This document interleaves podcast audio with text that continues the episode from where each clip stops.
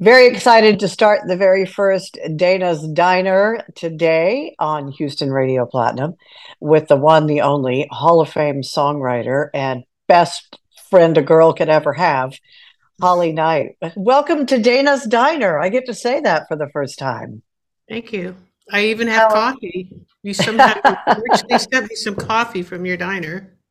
One of these days we'll do this. We'll actually go sit in a diner somewhere, and I'll bring the microphone, and we'll have a we'll have a real diner. But uh, thank you so much for agreeing to be my first guest. Not only because you are so prolific as a songwriter and written some of the the the biggest hits that we play here at Houston Radio Platinum, and that of course that I've played in my career, um, but I will say, also, one of my best girlfriends in the whole world. And Holly and I have often said it's a good thing we didn't know each other in the 80s. We would have uh, killed each other or been dead from entirely too much fun. So, yeah. You know, you've got a great book out, a wonderful, wonderful book that I've had an opportunity to do a lot of events with you. It's called I Am the Warrior My Crazy Life Writing the Hits and Rocking the MTV 80s. Um, so, but I want to go before that, because you do talk about it in the book, and I think it's something that a lot of people don't know about you growing up, you were a classical pianist. Yes, and I still am. I very much uh, still play for my own enjoyment. I've sort of had this fantasy maybe one day I'll give a classical concert. You know, everybody has to get dressed up and candlelight and no rock music at all, just classical. You've never told me that. We could we could so make that happen. And I have some very prominent friends in the classical wor- world, you know, for violin and various instruments I could invite onto the stage, which would, would be amazing too. Well, see, now you've said it and it's on the radio and it's out there in the universe. So we have to find a way to make this happen. That's when right. did you start playing? How old were you? I was four. I um I would sort of hide in my bedroom and my mother was taking piano lessons and I would just sort of play on any surface I could find. I could I would play on my legs or I'd play on, you know, the bed and just move my fingers. Um, and then when my mom would get up and go cook dinner, I would sneak up to the piano and I would pick out the parts that she was trying to learn by ear.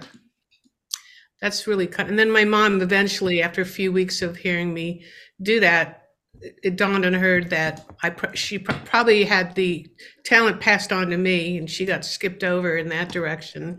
And um, she asked me if I wanted to take lessons, and I just jumped for joy and said yes, screamed yes, and that sort of began the whole thing. I took classical piano for ten years. Wow. Um, she was grooming me to be a classical pianist until I heard rock music, and the louder the better. And after that our, we we started parting ways as far as what what her dreams were and what my dreams were.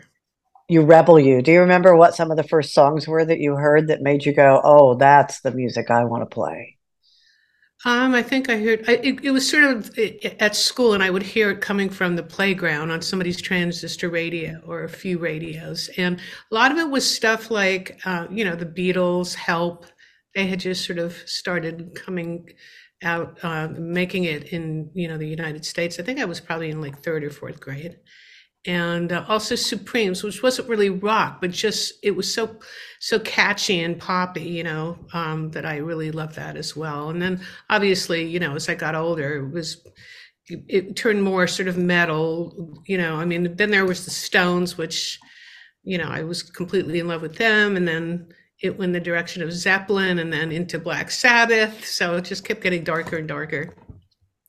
So, what was the first song you wrote? The first song I wrote, um, well, you know, this is really strange. They call it mnemonics. I think, I hope I'm pronouncing that right. Um, where you sort of teach yourself different ways to memorize something when you have to take tests or remember things. And I remember I used to write little ditty songs, like if I had a math quiz coming up.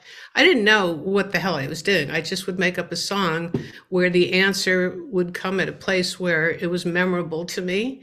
And I would kind of sing the song back to myself when I was in school to pass tests. And um, on that level, it made me a really good student. You know, there were other areas, not so much, but um, And then I never really thought that I was going to be a songwriter until I, I, I really had aspirations of being a rock star. I just wanted to be in a band as a keyboard player. and even that was unique in those days because you know it was all men and i couldn't figure out why i didn't see any well hardly any women in, in bands so that was really my aspiration and then once i joined which is this is all in the book once i joined or helped to form my first band which was originally called uh, siren and then became spider we got our first record deal when i was in that band everybody was trying to write original material and I thought, well, I might as well just do it because they're everybody in the band was doing it, and and as far as I was concerned, they weren't writing stuff that was going to get on the radio. So I already knew back then that even I think some of my classical skills probably had a lot to do with it too, because to this day it's it's sort of a stamp on some of my music. I have a lot of arpeggios and orchestrated parts, especially the new stuff that I'm working on. So it's still very much with me. It's it's sometimes I like to go in my studio and just very quietly sit down. This is a piano that I got when I was 11.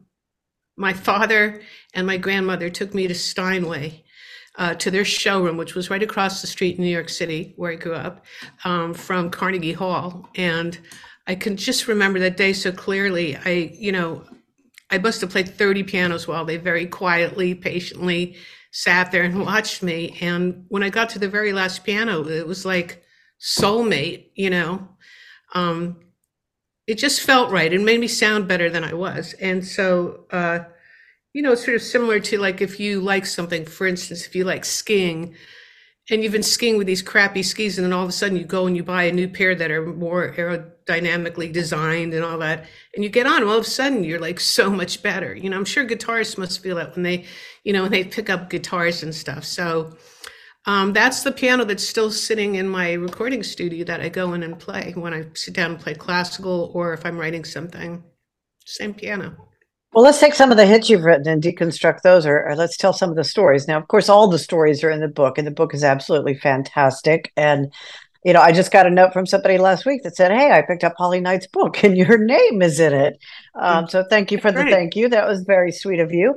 Um, uh, let's just, I'm just going to throw some of the, the, the artists that you've worked with. Aerosmith. Let's talk about that song. Ragdoll. I always thought of uh, Steven is sort of this ragdoll character, sort of with all his scarves on his microphones and just all the scarves that he would wear and stuff. So um, I was approached by his record, uh, his record A and R guy who signed him, which was a well-known person in the business, um, John Kalodner. I'm sure you've heard of him. Um, Kalodner. yeah. And he, he had met me when I was working with Bon Jovi on a record that uh, John Bon Jovi was recording a couple of tracks for Cher. Maybe this is too much information, but I'm trying to unravel this. So that's how I met um, John. And then we worked together on a Heart record. He was sort of, um, he was freelance A&Ring with lots of different bands, you know. And so he asked me if I wanted to work with Aerosmith. And at that time, they were kind of, you know, they were just not doing well. They had been doing so many drugs and the records weren't as good as the earlier ones. And they were either going to make it on this next record or that was it. They were over. Um, but I just wanted to work with him. I didn't care, you know, I just wanted to meet Steven. And I, I get into quite a lot of graphics in the chapter about Steven, which I, you know, you got to buy the book. I'm not going to share it here. It's too, I can't talk about it. But the title it's a family chapter, show. yeah, not. So um, I had to sort of warn my two sons when they started to pick it up and read it. I just had to give them a warning, sort of alerts about a few things in the book. But um, then there, yeah, there are other parts that are totally. Uh, you know, it's very, there's a lot of things. Like each chapter is about a, a hit song I wrote um, and what happened. And it, it, I'm trying to get the, the reader, which I've been told they feel this way, uh, put it in, put the reader in the room with me when that was happening so they can kind of understand how I got in the room and what I had to struggle with being, you know, uh, in a male dominated industry like so many. Um, and some of them are about everything from techie tech talk to you know tips on songwriting to gossip gossipy more sort of behind the scenes you know uh, things that uh, only i knew about because they happened to me so um, but I, you know, also I've been told it's actually kind of humorous and funny, which I find that to be a good compliment because I, I like to see humor in life in general. It's how I get. And it is funny. There's some great stories, and Yeah. and You're- that's the only thing about about doing these interviews. Like I could talk to you for three hours. Instead, I've got 20 Yeah. minutes. But we've got know, John I get off on Waite. tangents. That's and I love them because every time I talk to you, as much time as we spent together, just hanging out or whatever, I always learn something new. Um, like like like the beginning of this interview where you talked about writing little little ditties so you could like pass a math test. And you know, I'm going to get you some wine one day when I'm at your house, and I'm going to hear one of these. We should little interview ditties. each other. I should interview you. You know keep what? Stories in mine. There's We'll do that on in a lot of places. We'll do that on Dayna's Diner one day. We'll turn the uh, uh, turn it around and let you interview me. But Sure. love is a battlefield, Pat Benatar. There's so many. You worked with Kiss. There's some great stories in the book. I'm telling you, it's I am the warrior, my crazy life writing the hits and rocking the MTV 80s. But I would be remiss if I didn't just go right to the pinnacle, the big one right now that you know, it was a hit and then it was a hit and then it became a hit again and it's a hit and it is my ringtone now when you call me. And that is The Best by Tina Turner. Yeah, that has been, it was never something that uh, I expected would take on the life that it did. But I mean, God, last year was on the uh, Super Bowl commercial. Um, and so many different shows like Schitt's Creek. It was on Schitt's Creek three times. It's become the um, the wedding theme for the LBGT community because of the show.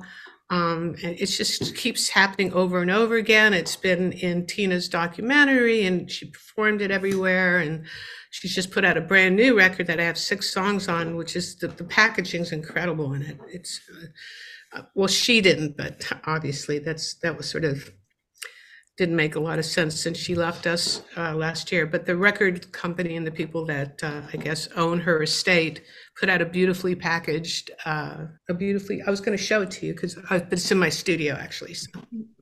Well, I, I have to I have to get you to tell the story because I finally asked you after you know uh, after all these years of hanging out together, I finally asked you over wine. I guess about a year ago before I left uh, I left on my little one year journey, which was you know who did you write it about? Who who was simply the best? Don't you think I should leave that as a surprise for the book? It's the best chapter in the book, really. It, let's put it this way: it was written for a man that I had a crush on, who was uh, doing quite well at the time, and I wrote the song for him almost as a, you know, just to get his attention. I had met him several times and we'd hit it off, and I wanted to get his attention musically and see if he would record it. But he passed on it, and his manager, or his manager passed on it. I'm not sure because you don't always know as a songwriter if they even hear the song that's getting passed on, you know, which is a shame because I have a lot of great songs sitting in my vault. But um, then it got recorded by Bonnie Tyler, uh, who released it pretty much in Europe on an album called Hide Your Heart, which was another song I wrote uh, with Kiss, with Paul Stanley of Kiss and, and Desmond Child. And so she did the best. And then Tina got a hold of the song through some publishing people I was working with. She fell in love with the song, but she wanted it to be rewritten. So it, in as much as not rewritten, but she wanted to have a bridge, and she asked me if I could write a bridge, excuse me, and then make the the key go up, which is what we did. And I have to say that even though she's not a songwriter, her instincts were dead on because I think that and the fact that she did the vocal, it just really turned it into a timeless hit. Which just shows Which part of the song was that? Which part can you? It I was mean, the bridge. Sing It it or?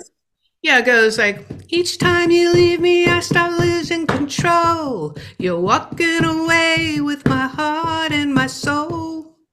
Then it goes um. And then how did it originally go?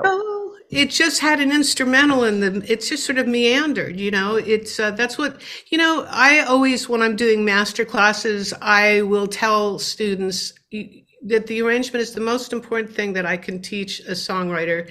Can't really teach someone to come up with ideas, but there is stru- structure in a well-written song, and not all songs need what I call a bridge. British call it the middle eight um, or middle section And it, I always call it the section that's and furthermore, you know. So in other words, you've had this verse, you set up the chorus. Chorus, you know, if you have to figure out where the chorus is, you don't have one at least in, in, in my estimation. There's got to be something that hints at what what you've been leading up to, and then you'll do another verse. But then after the second chorus, you might want to and furthermore, and that's where emotionally you start to. I, she starts to sing, I can feel it even when I'm alone. Oh, baby, don't let go. That was the key change. And then it went into the chorus with the key changed and by that time everybody's up off on their feet you know? Yeah when my phone rings it always makes me smile because you know not only is it a great song but i know it's you. Before we run out of time here in the diner we get kicked out of the booth. Um, what's next for holly knight Oh, there's lots going on for the book. It, I mean, it looks like the book has uh, is is being optioned. I'm working on that right now to be a limited mini series, and I've already got a fantastic writer, and I'm really excited about that because I'll be involved in re-recording all the music to make it sound authentic. But then I was thinking it would be great to have another record with like very contemporary artists doing their takes on Holly Knight songs. Like that would be such an honor. So I'm doing that. Uh, I have a group that I'm working with that I'm producing and writing for, and I help put together that's a powerhouse of women, and it's called The Terrible Truth. And we've started recording a bunch of really amazing stuff, which I'm going to put out this year. And um, I'm working on another type of book, which is kind of like a grimoire. I call a grimoire, which is a witch's cookbook of recipes and spells, only in my grimoire, it's all lessons on songwriting and with lots of pictures and stuff. That's, yeah, that's enough to keep me busy. Wrapping this up, what would you say is what is the motto you live your life by? That's more of a catchism. You can't feed me to the wolves, they come when I call. But that's just the, the more tougher part of me that really isn't tough at all. Um, but I've had to have that attitude, you know, sort of maneuvering through the business. I guess just be happy.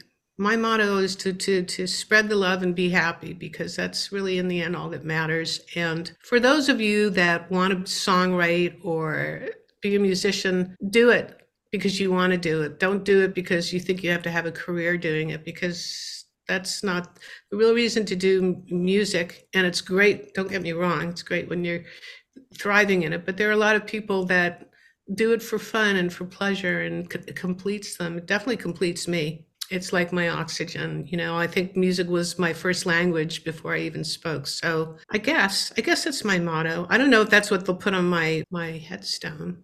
Actually i won't have a headstone. I've decided i want my ashes. Do you want to know where i want my ashes spread I do because I should have that information. Yes. Well, I, because I plan to be here still for a while. So I'm hoping that this is possible to just open up some sort of uh, window in a rocket ship and just put the ashes out there into the universe. It can be done. It can be done. The book is I Am the Warrior My Crazy Life Writing the Hits and Rocking the MTV 80s.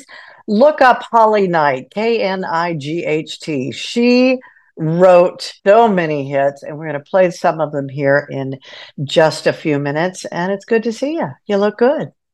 Thank you. And also, by the way, there's an audiobook that I narrated, which is available on Amazon. I'm looking at it right now. No, I just Audible. I'm terrible at marketing. Oh my God. Yeah, on Audible. Well, that's why you have me. So Holly. Knight, thank you. You look happy. Be happy. And uh, I will see you soon. Thanks. I hope so.